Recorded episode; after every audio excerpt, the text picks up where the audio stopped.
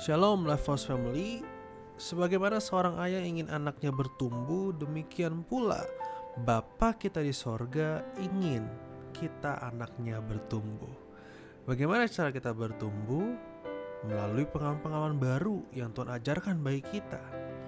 Di episode sebelumnya kita mendengar bahwa cara yang pertama dan cara yang kedua untuk kita bisa mendapatkan pengalaman baru dengan Tuhan adalah dengan Alkitab dan berdoa sebab manusia hidup tidak dari roti saja tetapi dari setiap perkataan yang keluar dari mulut Allah. Matius 4 ayat 4. Oleh karenanya kita perlu banget baca Alkitab dan menghampiri Tuhan lewat doa. Hari ini kita akan dengar cara ketiga dan cara keempat bagaimana kita mendapatkan pengalaman baru dengan Tuhan agar kita bisa mengalami Tuhan lebih lagi. Cara ketiga adalah komunitas. Komunitas akan membuat kita mengalami Tuhan lebih lagi. Kita akan mendapatkan pengalaman-pengalaman yang baru. Gimana caranya tuh? Nah, ini waktu kita berkumpul bersama teman-teman seperjuangan, apa sih yang biasanya kita obrolin? Hobi, kebiasaan kita sehari-hari, atau apalagi yang kita bincangkan? Sharing betul ya apa yang Tuhan kerjakan bagi kehidupan teman-teman kita. Dari hal-hal tersebut saja kita sudah dapat pengalaman-pengalaman yang baru dengan Tuhan waktu teman-teman kita sharing kesaksian tentang hidup mereka kita termotivasi gak untuk mengalami Tuhan lebih lagi? Pasti. Ada motivasi yang yang muncul sama lah seperti orang kalau ngumpul sama sesama pesepeda gitu ya kalau ngobrolin sepeda-sepeda yang baru, yang begini, yang begitu, pasti orang termotivasi. Wah, saya harus beli sepeda ini nih. Wah, saya harus lebih giat lagi naik sepeda nih, ya kan? Sama waktu kita berkumpul dengan saudara-saudara seiman kita, kita saling sharing firman, sharing kesaksian. Wah, itu pasti menguatkan kita. Kesaksian mereka menguatkan kita, kesaksian kita juga menguatkan mereka ya kan? Itu hal yang pertama yang penting dalam komunitas, di mana kita bisa mengalami Tuhan lebih lagi.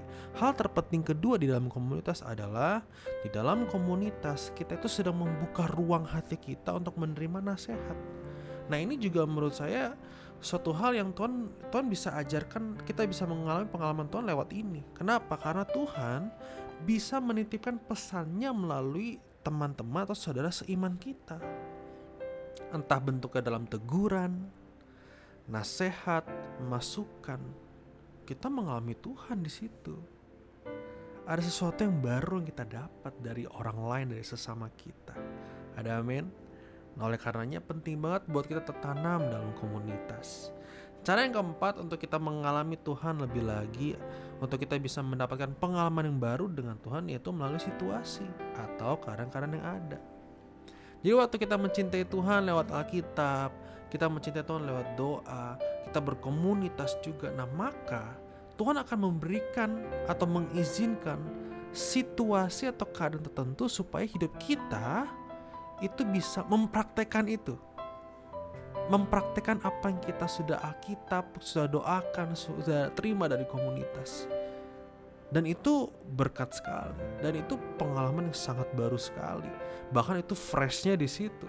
Kita mengalami Tuhan. Jadi situasi-situasi yang ada entah buruk, entah baik, itu semua jadi tergiring mengarah kepada pengenalan akan Tuhan. Bagaimana kita mengalami Tuhan? Kok bisa begitu?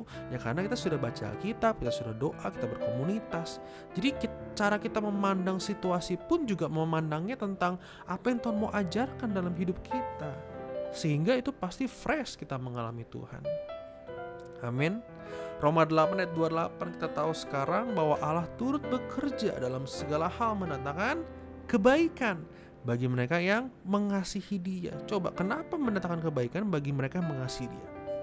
Ketika kita mengasihi Tuhan, mengapa segala situasi itu pasti mendatangkan kebaikan? Karena kita sudah punya kacamata yang utuh dalam melihat situasi. Yang kita lihat itu dengan kacamata firman. Sehingga situasi apa pun dalam hidup kita nggak pernah bikin kita down dalam iman kita kepada Tuhan.